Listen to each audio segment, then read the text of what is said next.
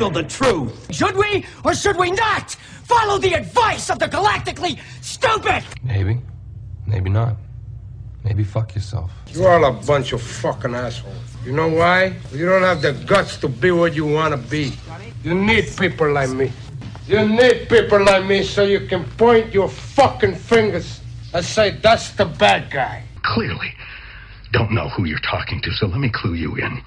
I am not in danger, Skylar. I am the danger.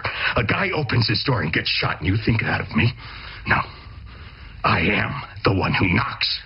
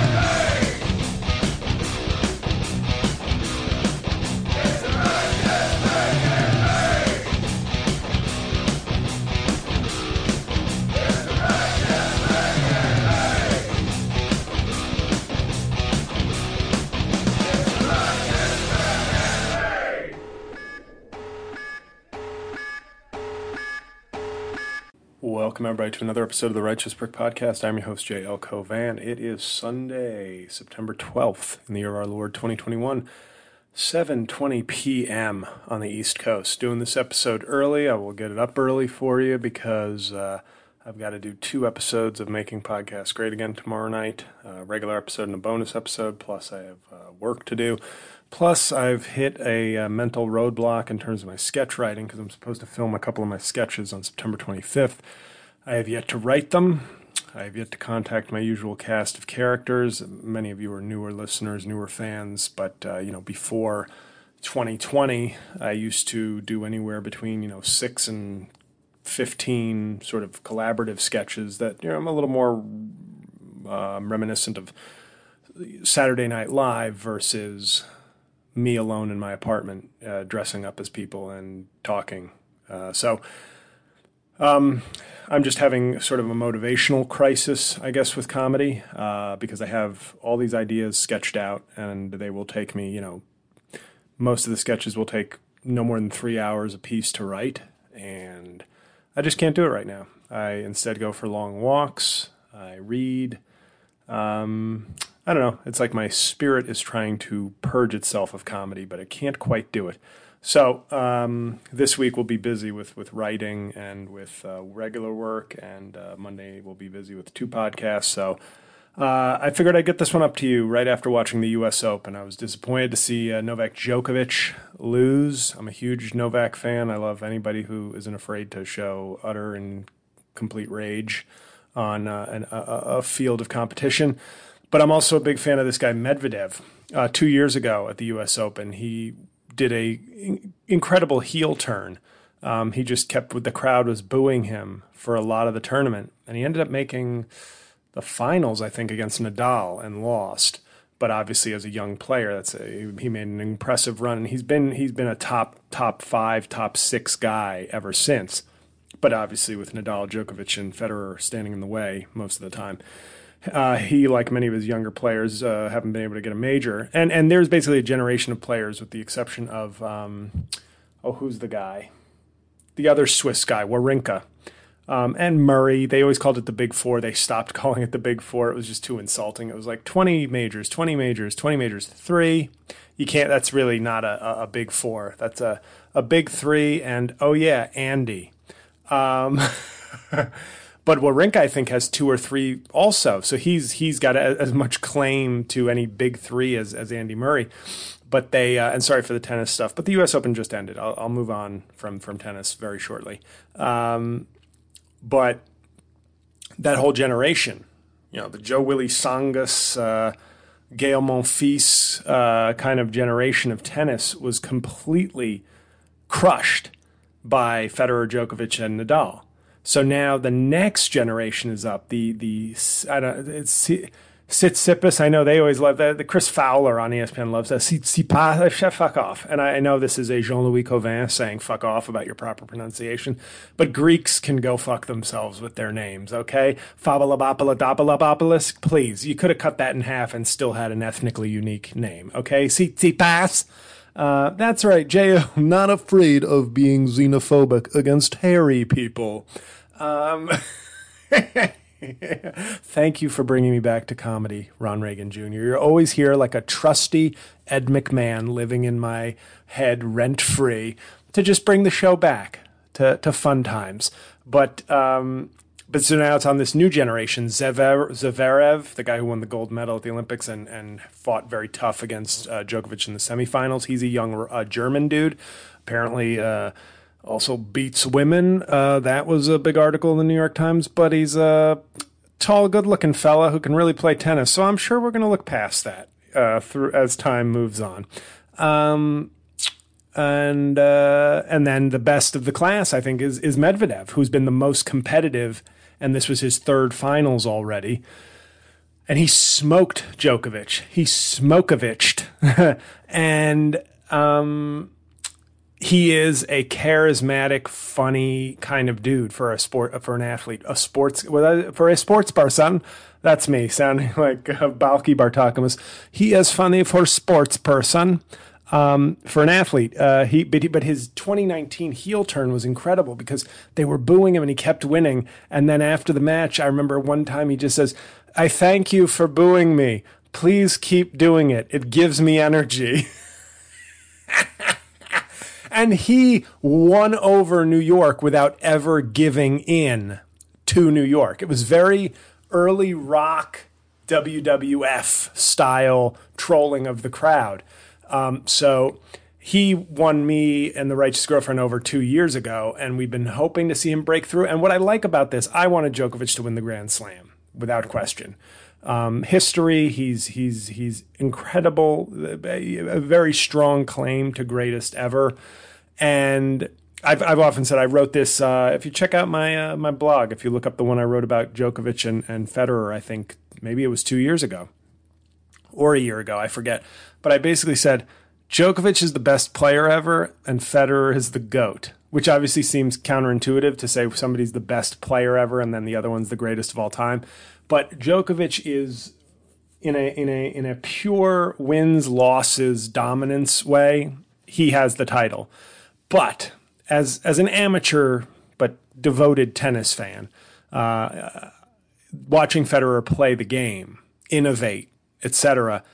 he plays like he plays like the guy like he invented tennis. Djokovic plays like he's mastered tennis, but Federer plays like he invented it. So that's why I made that distinction in a very good tennis blog. Uh, uh, you know, you don't catch a ton of tennis blogs on my website, but there is one, and I think it might be in the JL Reader if you're. And you know what? I'll throw it in the show notes for the two of you who might be inclined to read it. But um, so I was disappointed, but I was also kind of happy it was Medvedev because I, I do want. I'm disappointed because it, I wish he could have gotten the Grand Slam and then like next year at the Australian Open have have Medvedev win but um, it's not up to Medvedev to fucking lay down for history. It's his history he's making, and he did something at this uh, when he won, which I thought was incredible and funny. He did like a fake collapse. He was like running up to the net, and everybody always does that dramatic like fall to the floor to your knees or to your back, like, oh my God, I can't believe I did it. It's one of the faker things in tennis. Not sometimes it's genuine, but sometimes it's just like, okay, you're just you're doing the cliche. And the crowd, like everywhere in this world, is full of enough stupid people that they just kind of get swept up in and go, oh, I can't it. Even though it's like half the time very kind of manufactured. Um, Medvedev did a fake one.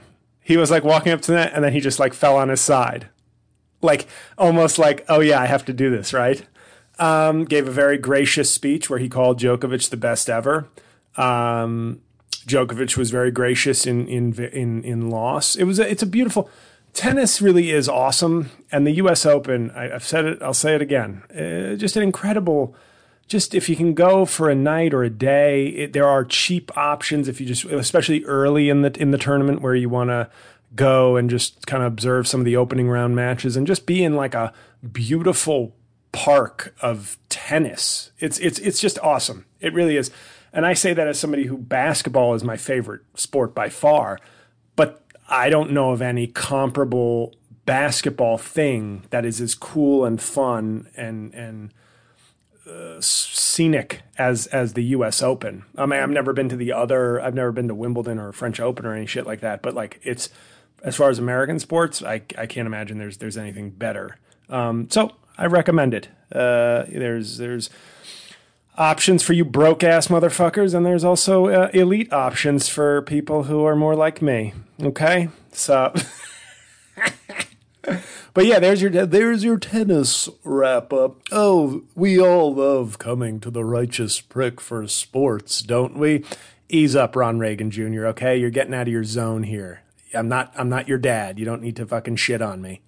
So anyway, this is the evolution, guys. Soon it's going to be me in my home office, uh, just talking amongst a series of characters. And we're we're two weeks away from my Jon Bernthal Sopranos uh, sketch, which is not really going to be a sketch. It's just going to be me and a wife beater eating pasta, doing outtakes of Jon Bernthal playing Johnny Soprano in the Many Saints of Newark.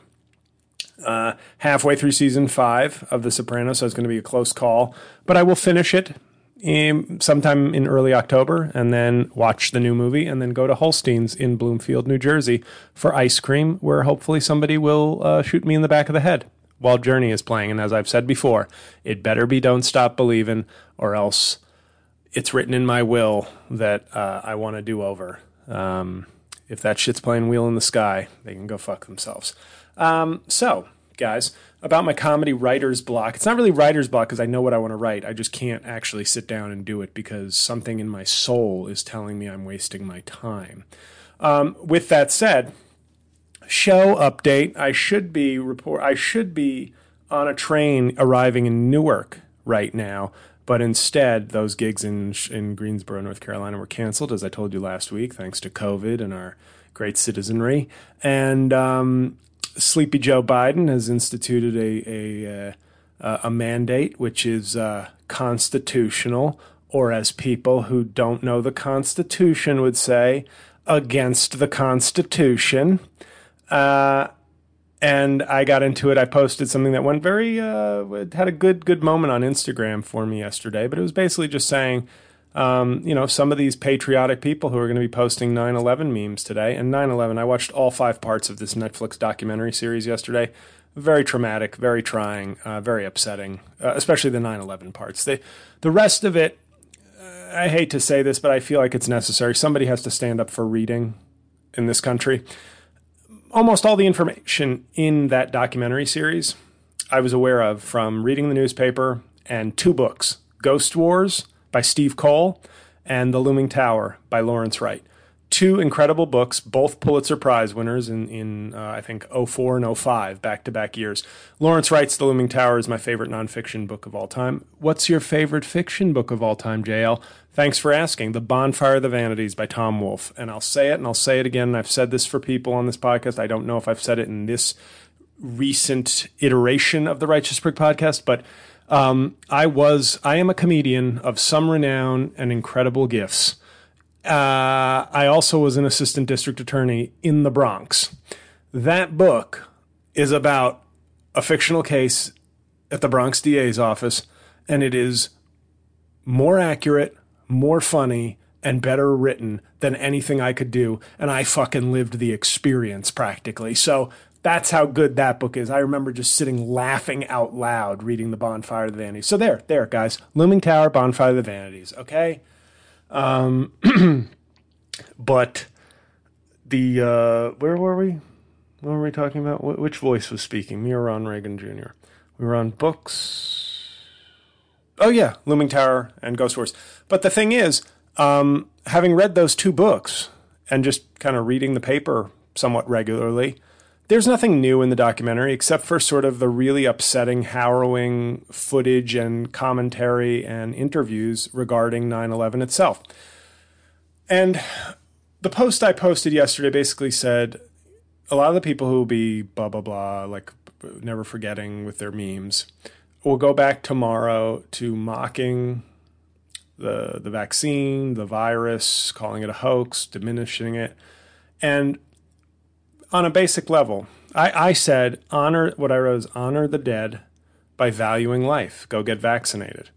But the vaccine part was only part of the post. The part that seemed to get ignored by anybody who commented with sort of vitriol, calling me shameful and telling me to rot in hell for writing that. So, you know, good Trump Christians.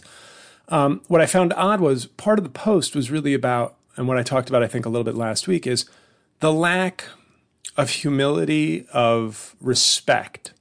Okay, so let's say I'm a stupid uh, Jersey bodybuilder who uh, loves Trump and uh, I have 4% body fat. I eat very nutritiously and I run a gym and I'm a small business owner and I take zinc and vitamin C and horse tranquilizers, okay? And I am I am and Joe Rogan is my spiritual guru. None of those things give you an excuse to talk shit about something that killed 600,000 plus Americans. Like that's what's so bizarre is that it's one thing if you say I don't think we should have a vaccine mandate. I don't think that's American. Okay. I, I disagree, but like, you, you know, but it goes so far beyond that to where people are like snickering at people at school, kids at school board meetings who've lost family members. It now these are the same people that if you say something about 9/11, they they demand a complete silence of respect and only never forget hashtags and nothing else. But when it comes to something that killed 200 times and counting as many people as 9 11, they have no problem being dismissive and disrespectful. And to me, going beyond and going even before you get into specifics of how to stop it, whether we should have mask mandates, vaccines, before any of that, to the, the fact that there is like a, a large minority in this community in this in this country, you know, sort of led on by the Tucker Carlson snarkiness and the Donald Trump irreverence, that think it's totally okay to speak of this horrible tragedy that is global and has affected hundreds of thousands of families and millions of people, to speak of it with no respect and and and and a, a tone that that just shows no like it, not that's that's sort of my bigger point is like all these never forget people will be back online mocking complaining and bitching as if this thing isn't super serious and ongoing. And yeah it's uh, it's unfortunate. It's unfortunate. They should just make covid instead of that like red spiky thing covid should just be like a the face of a black teenager and see if Trump voters all of a sudden start getting vaccinated and taking it seriously. anyway, but uh, those two books I highly recommend. So the documentary was was very powerful, but but really after the first episode, it was kind of like, yeah, I know all this. Um, but I think you know, unfortunately, you know, John Oliver keeps winning Emmys because people don't read. So he does like eight jokes and a book report, and people are awed by it. And it's a very comprehensive, impressive show most weeks, but many episodes I just go, oh, okay, I'm, I'm, I, I can skip this lesson plan because I read.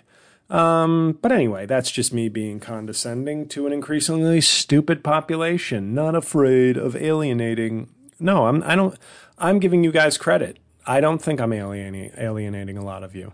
And if I am, go read. And the first two books you should start with are Ghost Wars by Steve Coll and The Looming Tower by Lawrence Wright. And then when you're done with that, get yourself a copy of The Bonfire of the Vanities. Let's have a book club, guys. Do you want to have a book club? When I quit comedy, do you want to just join my social media book club and we can just uh, have virtual tea and read?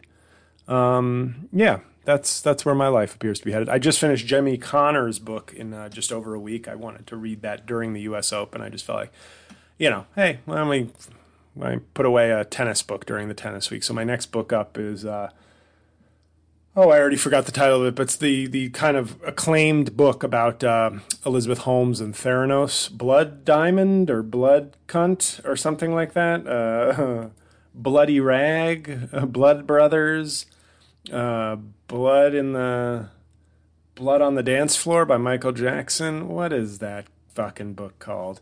I'm out of blood references. Blood, uh, True Blood. Um, okay, so we did that, and my computer. By the way, my computer is uh, still a horrific piece of shit. Um, I'm gonna instead of going on the road for uh, comedy, I'm gonna go on the road to India and find the the Dell people and uh, start an argument, and then catch a flight home before I breathe in all the toxic air. Uh, Blood Theranos. Theranos book. yeah, that's it. Bad Blood. There it is. Bloods and Crips, guys. That's the name of the book. No, Bad Blood. There it is. So that's the book I'm reading now uh, about Elizabeth Holmes, um, who, let me tell you something. If any of my fans are on OnlyFans, good luck. Um, see a therapist I, I, recommend that first before you start putting out too much premium adult content. Maybe maybe check in with a psychological professional, work through some of those issues before putting sex tapes out on the internet for a low subscription fee. But uh, I will say, you're doing it wrong, OnlyFans people. And if you saw this on Twitter, I apologize. But uh, my thinking is Elizabeth Holmes. They every article is like she was a young, charismatic, attractive blonde woman, and I'm always like, uh, no, she wasn't. She sounded like Vera DeMilo from In Living Color. that was the Jim Carrey uh, bodybuilder character. Hi. She sounded like that. She dressed like Steve Jobs. So, so far, a manly voice, like not a manly voice like a Kathleen Turner, smoky kind of, and I'm not talking about Kathleen Turner now, folks, but you know, we're not talking 1984 romancing the stone with Michael Douglas, Kathleen Turner. We're talking a real manly voice she dresses like Steve Jobs. So, so far, you're 0 for 2 on the JL er- erection scale. Sound like a man, wear Steve Jobs clothing. Okay, I am actually losing penis as we speak. And then she had like hair that I don't know if I'm using the correct term. I don't I don't know. It looked fried. Um like like kind of like brittle straw. So if you're into hair, hair is like optional for me. I mean, not optional. I'm not, you know, Sinead O'Connor in her prime was cute enough, but I'm, I'm saying it's great hair can work. Bad hair can hurt, but usually sort of in the middle of like, hey, did you shower and fucking blow dry it? Okay, we're good. Do you look good with curly? Another thing I've always noticed with women, if they have curly hair, they always want to straighten it. And if they have straight hair, they say it's so boring and they try to like flow it up and fluff it up and curl it up when going out. Women, just be happy with what you have, okay? Anyway, that was your empowerment talk for the episode. But, um, and then she had these bug eyes. She just looked, she, not like a sexy, I'm locked in on you with my Angelina Jolie eyes, more like I'm insane and my eyes look insane. And it wasn't like she was walking around just stacked or sexy as fuck. It was just, but it was, she was milking money out of the tech and finance industries. And I guess they were just so mesmerized with, like, wait, what do you mean? She's not an autistic, nerdy guy? Oh my God, I think I just came in my pants. I'm going to give her all my money, man. So I never understand. I never understand why every, she was a young, charismatic, attractive blonde woman. I'm like, no, she was a blonde woman. I mean, th- you know, that, but it's like, is it that, is it that easy? And then I just thought to myself, I'm like, some of your OnlyFans chicks, instead of getting like 10,000 a month or, yeah, hell, I make, you know, some of these, uh, you know, suburban whores that are like, my Christian school found out I was sucking dick each month, making uh, 150,000 a week on OnlyFans. I can't believe they fired me. But it's one of those things where I,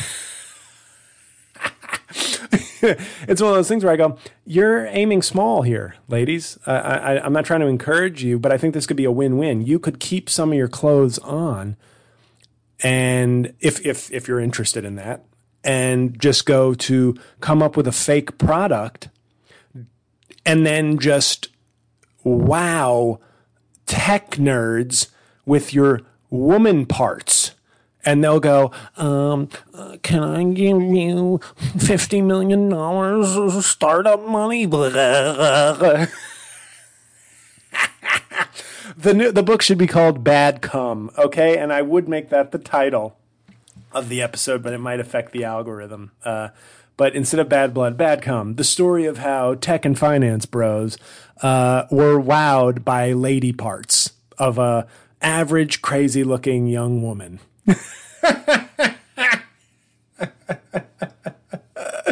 oh, I didn't think I'd be getting into this. I have no idea where the fuck this podcast is going, folks. But we're going to make it fairly quick. I don't want to do too long an episode, but I'm feeling good energy right now. I want to thank my co-host Ron Reagan Jr. as always for steering the ship. It was going in a depressing direction, but I'm gonna. I, I do have to talk about some shows and some urgent news. And you guys, you hear me talk about this all the time. So the call to action has already expired, but um, I have several shows. September 26th, I'm in Philadelphia at Helium. Uh, great, cl- great club. Love performing there. Would love to have a great showing there. I'm hopeful that I will. So fingers crossed. But if you are going to be in Philadelphia or you live near Philadelphia, um, please get tickets to that now. Um, and and tell friends if you have friends in the area. Uh, don't keep it a secret by all means.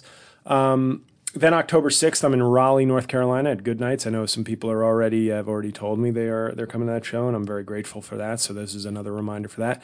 Any of my listeners who live in Long Island, Bellmore, Long Island at the brokerage. Huge show for me. It's it's it's just huge because it's a booker that I've been trying to get work from, so they gave me a headlining spot.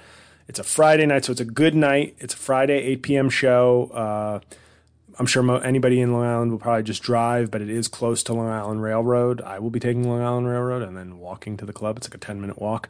Um, but that is Friday, October 15th at 8 p.m. for anybody out there who's who's in Long Island, or if you have friends in Long Island, or anybody you know. You know, just once again, I hate to put the onus on you, but an email or a text is, is free. So if you know somebody, if you got relatives or friends who like my shit or, or, or maybe don't listen to the podcast but know me or have spoken to please spread the word.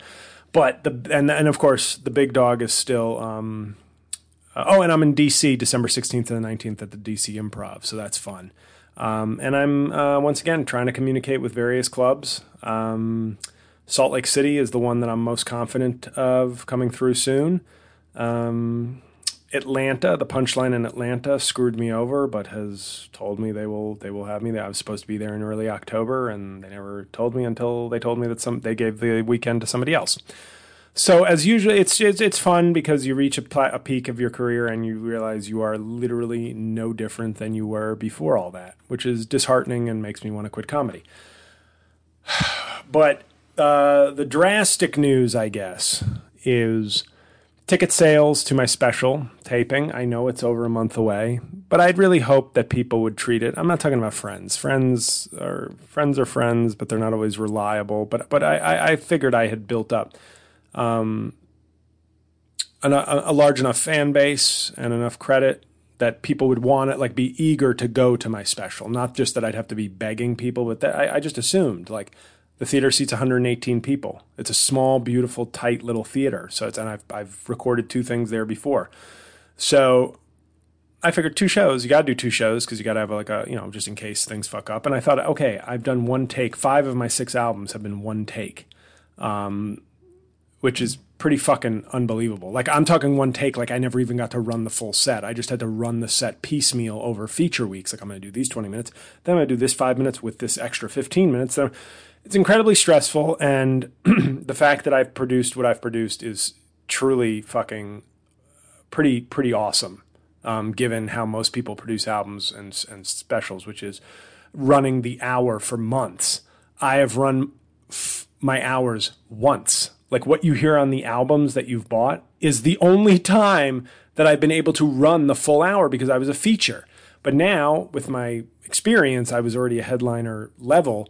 But with the fan base, I've been trying to get headline work, and it's been a struggle. And then when I do get work, it gets canceled due to COVID. Thank you, America. But um, I have, I'll just tell you guys who gives a fuck. I have sold 70 between the two shows, so 236 total tickets. I have sold, with six weeks to go, I have sold 73 tickets.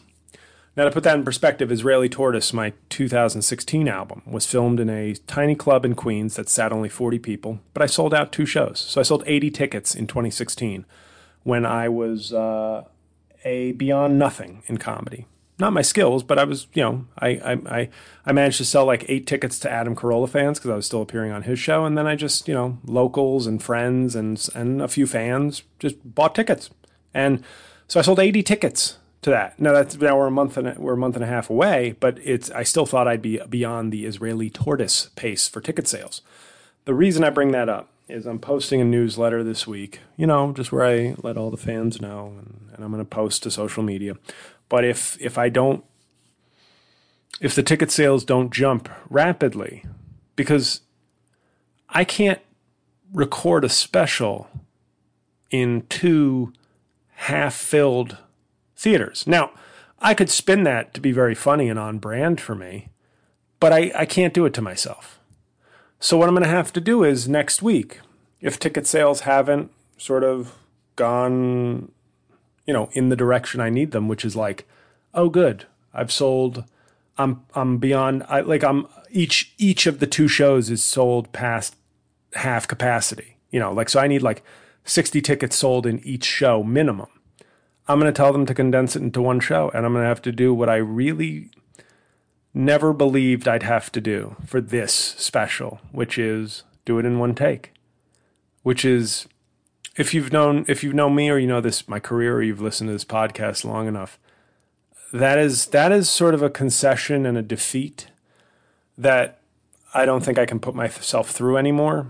So if I, you know, and it's it's it's whatever. It's whatever. I I did my career the best I could. I did lots of impressions that drew people to my comedy. Not all of them were stand up fans, but many of them were. I sold a lot more albums, both as Trump and my stand up, uh, to, to many people uh, in 2020. And if I can't sell, if I can't outsell myself from five years ago or 10 years ago in New York City, my hometown, then what, what am I doing? And I, I'm not even like, I'm just like, maybe that's that's ripping off the band-aid. I will make this special a fucking masterpiece. If i have to do it in one take guess what? It'll just be my sixth of seventh albums and my first special will be just like my other albums which were successful. It creates an incredible amount of stress and tension.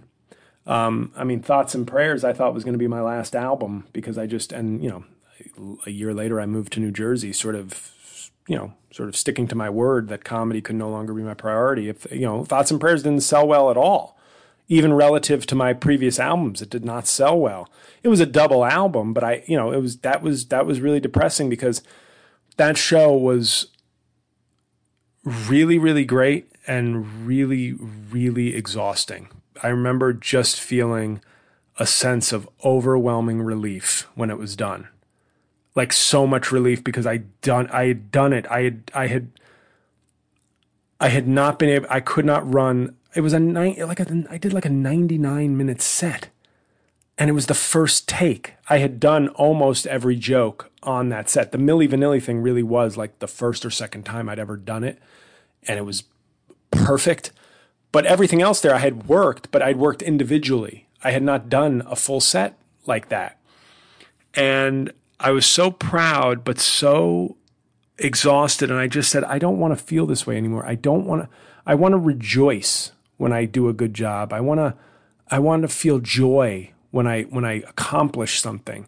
And the nature of this business and the nature of the way I've been, I think, disrespected and mistreated is all I can feel is relief when it's done because I, there's so much stress and so much pressure and so much belief that I'm going to make this one so good they're going to have to take notice. And you know, two of my last three albums were were Keep My Enemies Closer and Thoughts and Prayers, and I, I I'm a broken fucking record, but those two albums I put up against anybody's shit that came out that year or or or any time in the last five to ten years. I think they're I think they're I I'm I don't say every album I put out is amazing. I think I put out all good shit.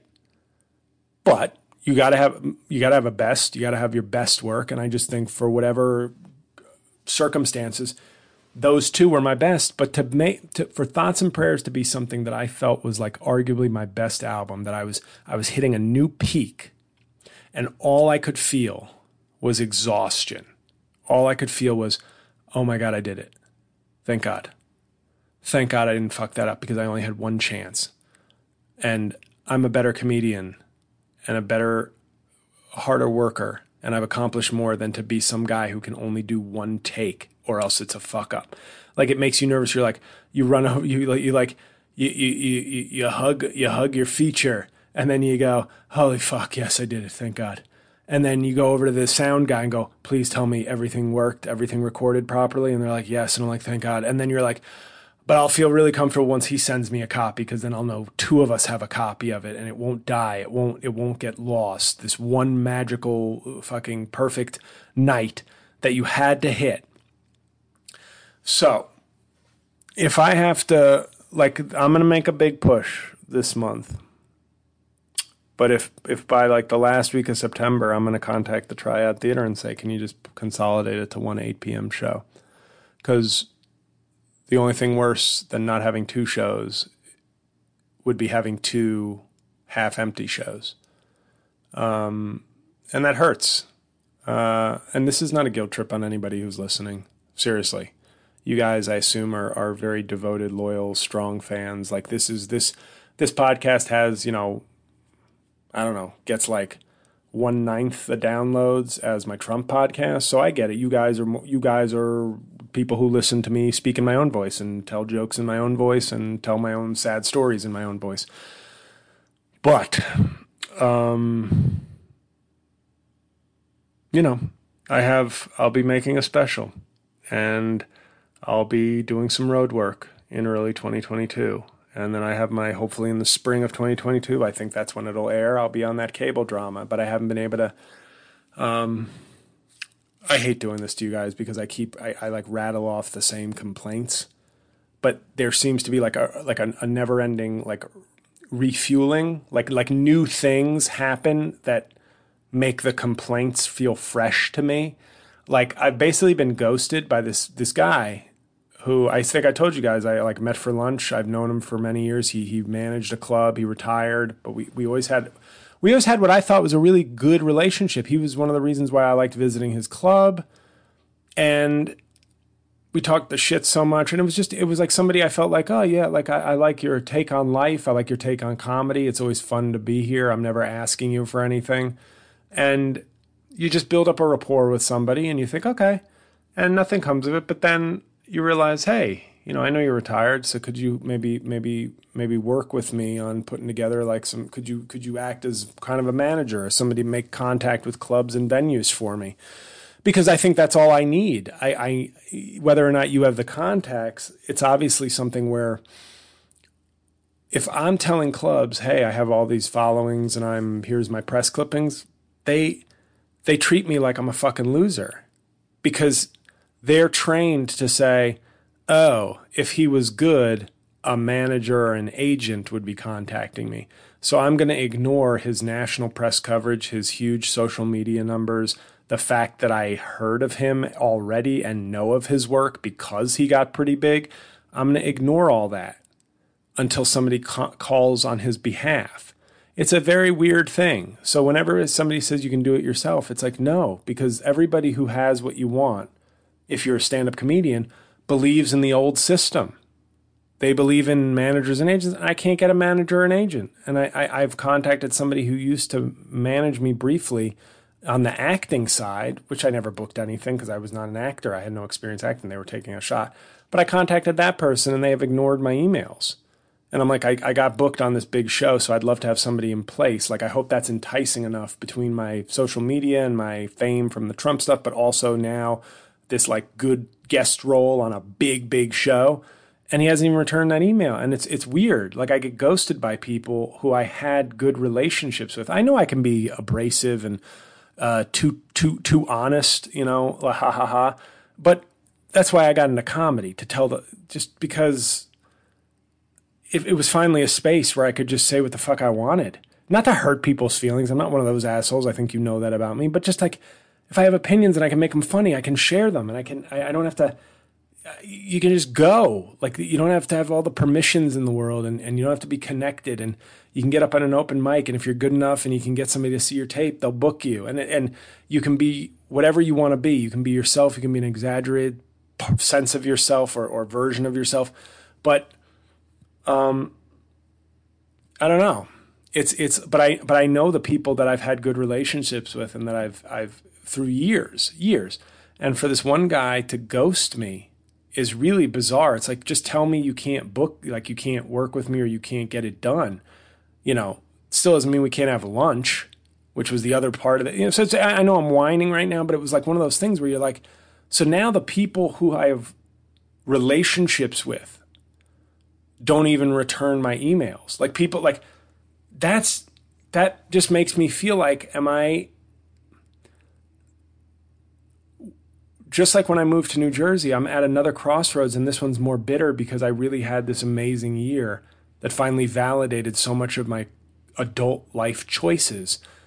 But I look at it and go, um yeah, I uh I don't think I can do this anymore because now strangers have ignored me completely. And that's one thing. But clubs that I've worked at won't return my emails. People I've had lunch with to discuss business opportunities won't return my emails or texts. I'm talking months now. So when when that happens, you know, the paranoid part of me is like, have I been blacklisted?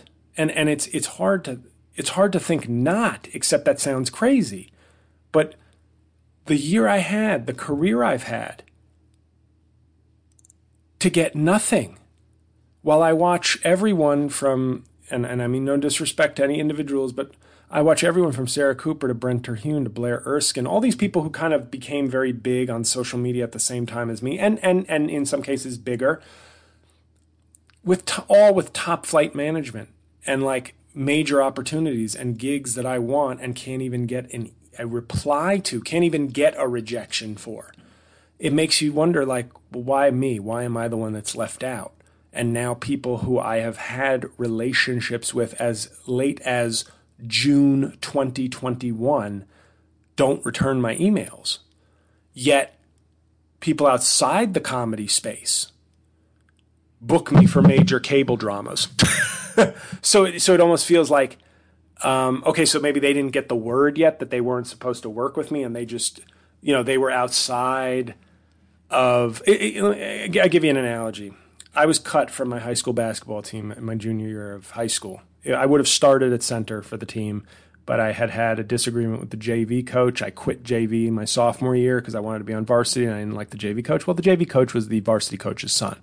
So, like mature adults, they held a grudge against a 16 year old, and I was cut, and I was playing gym basketball with big breasted Jewish chicks my junior year instead of trying to get colleges. It was co ed, so there were other, there were big breasted Jewish men as well in my high school. But the point being, uh, I was playing basketball in gym class when I was the best basketball player in the school. Not a major accomplishment at Riverdale Country School, but still, I would have been starting at center my junior year, and colleges would have had an opportunity to see me. So, none of that happens. Uh, and so that senior year, um, there was one new kid on the team. There was me, and then this kid who transferred from some other school, and he was a junior. So he made the team as a backup guard. And when they had the votes for captain, they vote, you know, that you know that year, I got one vote for captain because I was the best player on the team, and that's usually like how high schools will just generally give it to you. But I got one vote, and much of my friends thought I voted for myself, which was not allowed, which I didn't do. The only person who voted for me was the new kid because he just assumed, oh, well, JL's like really good and like probably our best player, so it makes sense to have him as one of the captains. Everybody else voted for like two guards who were obviously on the team for since junior year, like in my class. But that's what it feels like with me getting a cable show. It's like, oh, uh, the TV people don't realize yet that my career is supposed to be fucked in the ass. So they're opening doors for me in major opportunities. But the comedy space, I can't get emails returned from clubs that I've worked for a decade.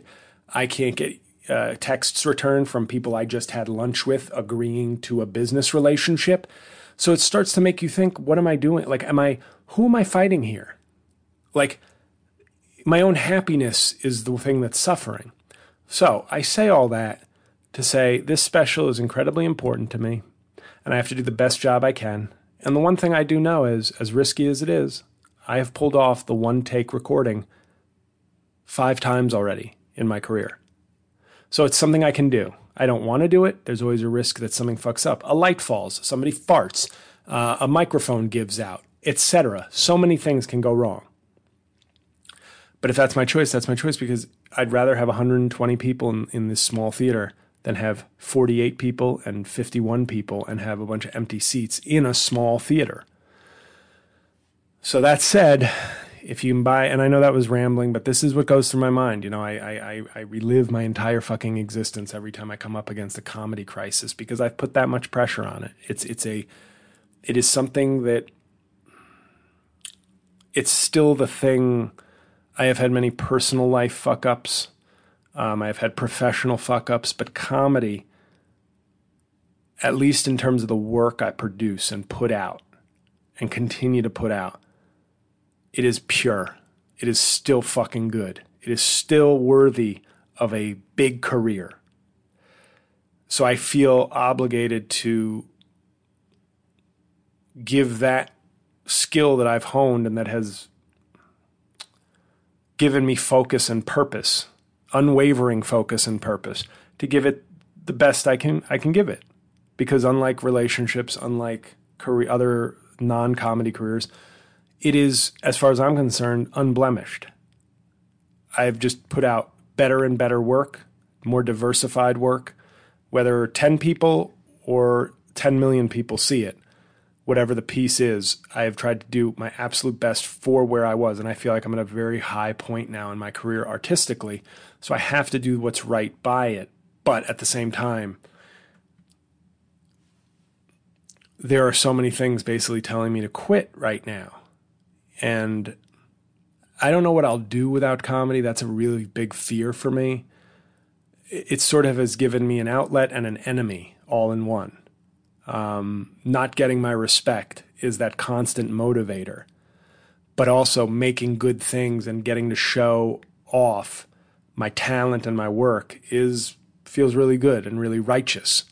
Um, but if I have to condense um, you know the two shows into one like an 8 p.m instead of a 7 p.m and a 9.30 and an 8 p.m and just make everybody's tickets good for that that's going to be um, that will be disheartening on a on a very deep level um, because the point is if after all that I did and the fans that I got I, I can't get 200 people into my hometown to see me perform something that's going to be really great, then what am I, you know, and I, I don't mean this isn't like, I know I sound sad and depressed now, but like at that point you go, oh, I guess I have to quit again. like I have to do what I did two years ago by moving to Jersey and taking a day job and, and just, just trying to move on. I have to do that again, and it will be way more painful this time because it will be even more confusing and depressing.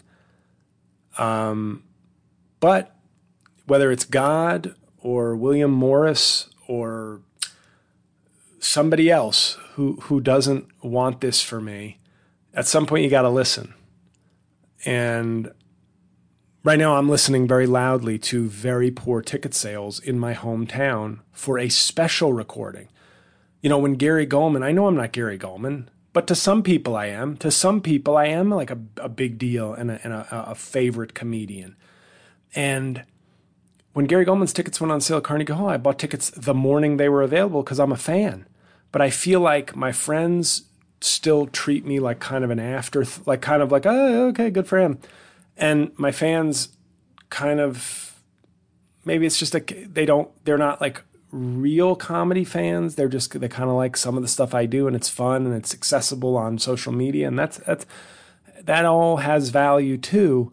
But like I said, 200 seats in my hometown after the year I had, after reaching a new peak in comedy, unable to get calls back from people who I have relationships with, who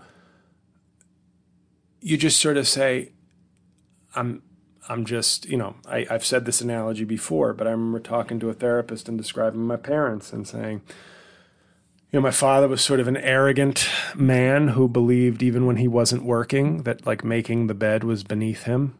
That was maid's work.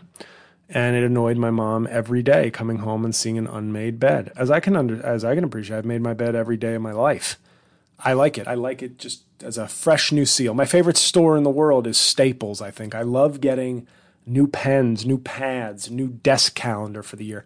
And I think part of that is the idea that it's like a, it feels like a chance always to do a fresh start. I know that's maybe that sounds dumb, but psychologically that's what I'm guessing it is. I love the idea, and maybe that's the Catholic in me. You go to confession and you feel cleansed, you feel re- renewed, but you, you open up a fresh desk calendar at the beginning of the year and you're like, it's a whole new year. And this is like a tangible feeling, a tangible sign that new things are possible.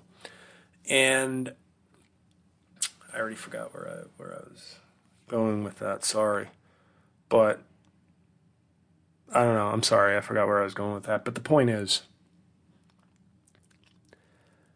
it's I don't know. It's just it's it's probably run its course, which maybe to some of you sounds ridiculous because you didn't know me for the first 16 and a half years of my career, struggling up and down, thinking like five different things were going to be my moment, my late night debut. Oh, my relationship with the Adam Carolla show when it was the biggest podcast on the planet. Oh, um, this album went number one. Oh, this uh, this video, this Louis C.K. video went viral. I've had all these like individual moments that were so big for like a little bit, and they never they never grew.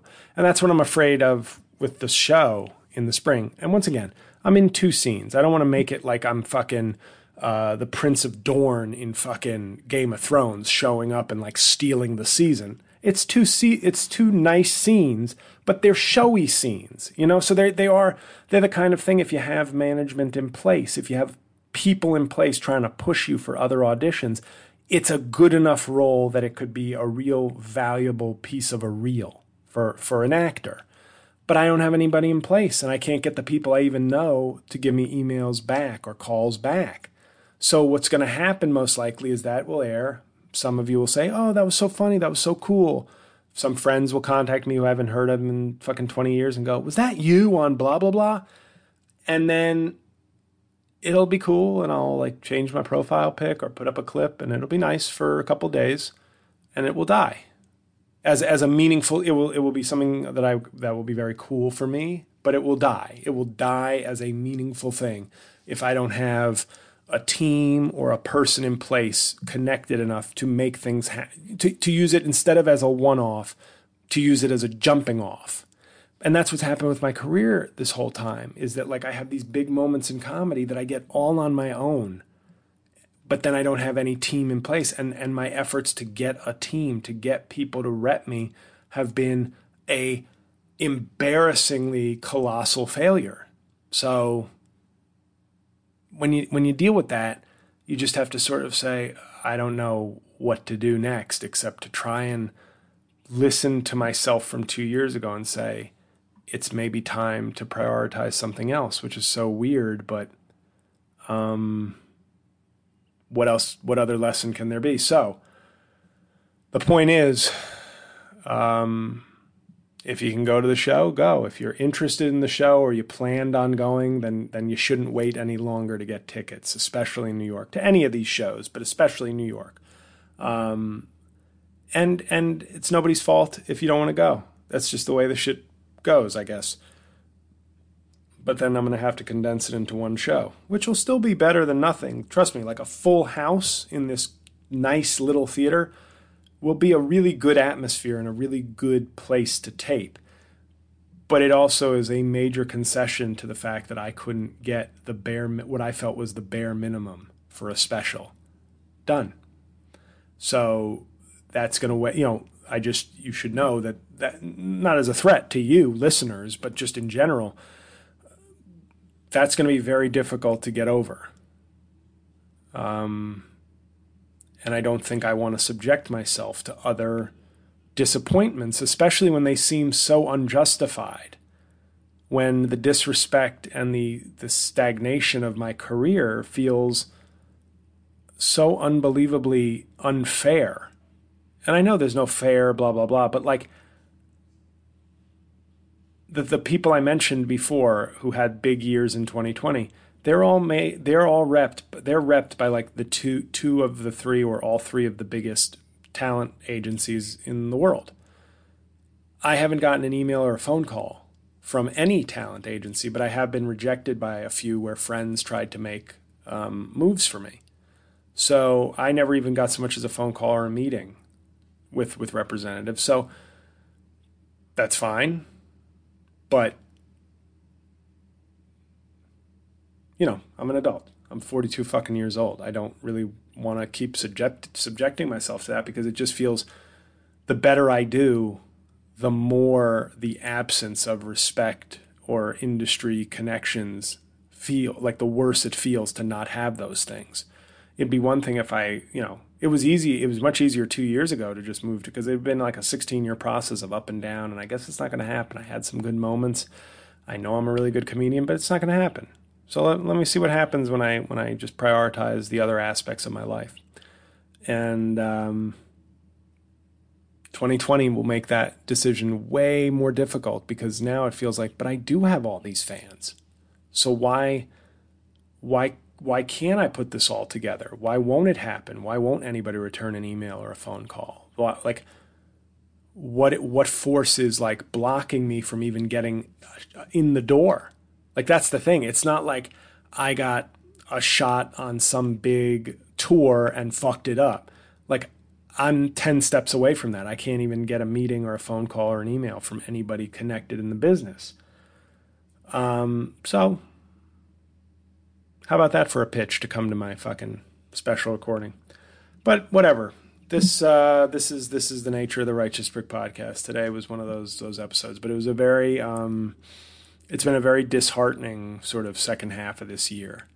Um, and I think more than anything, what hurts is the fact that pre-existing relationships aren't even of value to me. Like thing like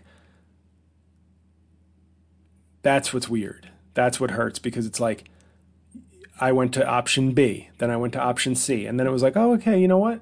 Hey, work with the people you know. Work with people you know. You know what? Put your faith in people who've who've who've been there for you, and even if they're not as big, maybe you can make some things happen at the grassroots level and build up from there. Have confidence that your fans will come out, that you can do good work. But at the end of the day, it's like even those people don't return my calls and I can't sell tickets to my own special. So it seems like the fans and the industry are sort of in sync in a weird way. So I don't know what all this was for other than to torment me. You know, is this the book of Job level shit? But if I got to condense this to one to one show, that's that's I I will have to use all my energy and all my positivity to make sure that that show kicks ass and then I'm just to hopefully be able to take a vacation and think long and hard about what I'm doing with my life. So that's what's going on through my mind. So now I need to try and start writing these sketches again, even though, for obvious, I hope this fleshes out why I've been having a hard time putting finger to key because um, it feels like my career is a sinking ship and I, I I'm still coming to grips with that because a year ago I was like sailing off into like into a new sunset or a sunrise and felt like every six months ago I felt like okay I've got some some contacts I'm going to work and let's start getting out now we got vaccines so let me get out to the clubs there was reason to be positive very positive six months ago finally but now it's just sort of like I hit an iceberg. I still I still don't know where the iceberg is or was. I don't know the damage, but it just seems like the ship is sinking. So um, on that pleasant note, folks, that's what's going on through my head. That's why uh, I've had trouble writing sketches. Um, but uh, at least you got some good book recommendations out of this week. So Um, thanks for listening as always. Uh, the numbers have been really good the last couple of weeks. So if, if any new listeners kind of jumped on board, thank you. This is uh, one of the more morose episodes if you're a new listener. Obviously, the last couple episodes, including the U.S. Open preview. You got a little bonus episode last week. I thought that was one of my funnier episodes ever. So this is, you know, you've been you've been given a couple of really funny ones, I guess, recently. So uh, pardon me for having a slightly more somber one this year. But you know, once again, this is what's going on in my head. So, um, you know, venues that I've, you know, I, I'm sorry, I apologize. I was just going to bitch again about like venues that I've actually had good shows in recently that aren't returning my emails. Because then you start to wonder, like, oh, so I sold 150 tickets on a Monday in Boston, but it's been um, over a month since I asked you for a 2022 date, and you have yet to even reply to my email. So that's one of those other disheartening things where you're like, oh, I did do really well for that venue especially given the night I was given, because that's I'm I'm over 200 tickets if I get a if I get a Friday or a Saturday, without question. 150 was, was great, and I'm very grateful to all the Boston people who show who showed up. That was it was that was a very special, meaningful. That that that was like the opposite of what's going on now in my career, which is like my hometown. I can't sell tickets, but like to go to a town where I'm not from and have like a few friends and a bunch of fans from social media show up um, to see me and, and to not have one complaint because I gave them everything I could. I gave them like an hour of stand up or 55 minutes of stand up and like 15 minutes of Q&A with my impressions. It was, it was, it, that felt so fulfilling. And that's, that's, that's the experience I've been looking for. But then to do that, to have that kind of a show, and then the venue can't even contact me back for like a, a 2022 date. Like I don't, like that's, that's baffling to me. And you just start to wonder, like, am I is is it cursed? And I'm not saying anybody got to City Winery.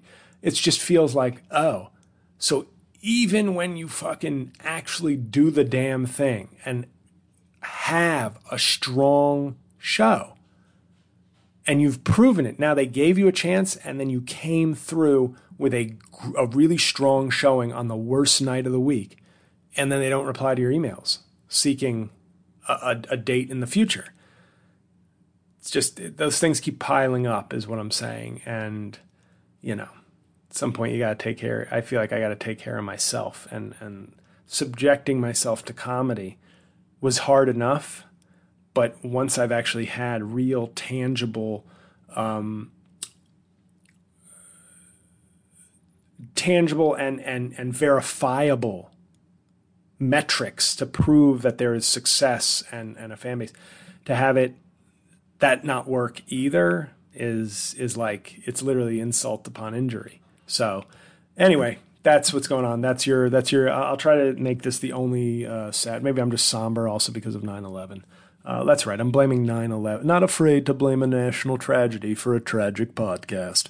But uh, thank you for listening, guys. Um, I, I, promise I will make a pledge to you. The rest of the episodes this month will not be this. This was my bitch session of the month. Okay. So you got a couple laughs. I lured you in, I think, with a few laughs early, but then I really gave it to you. So thank you for enduring this if you did.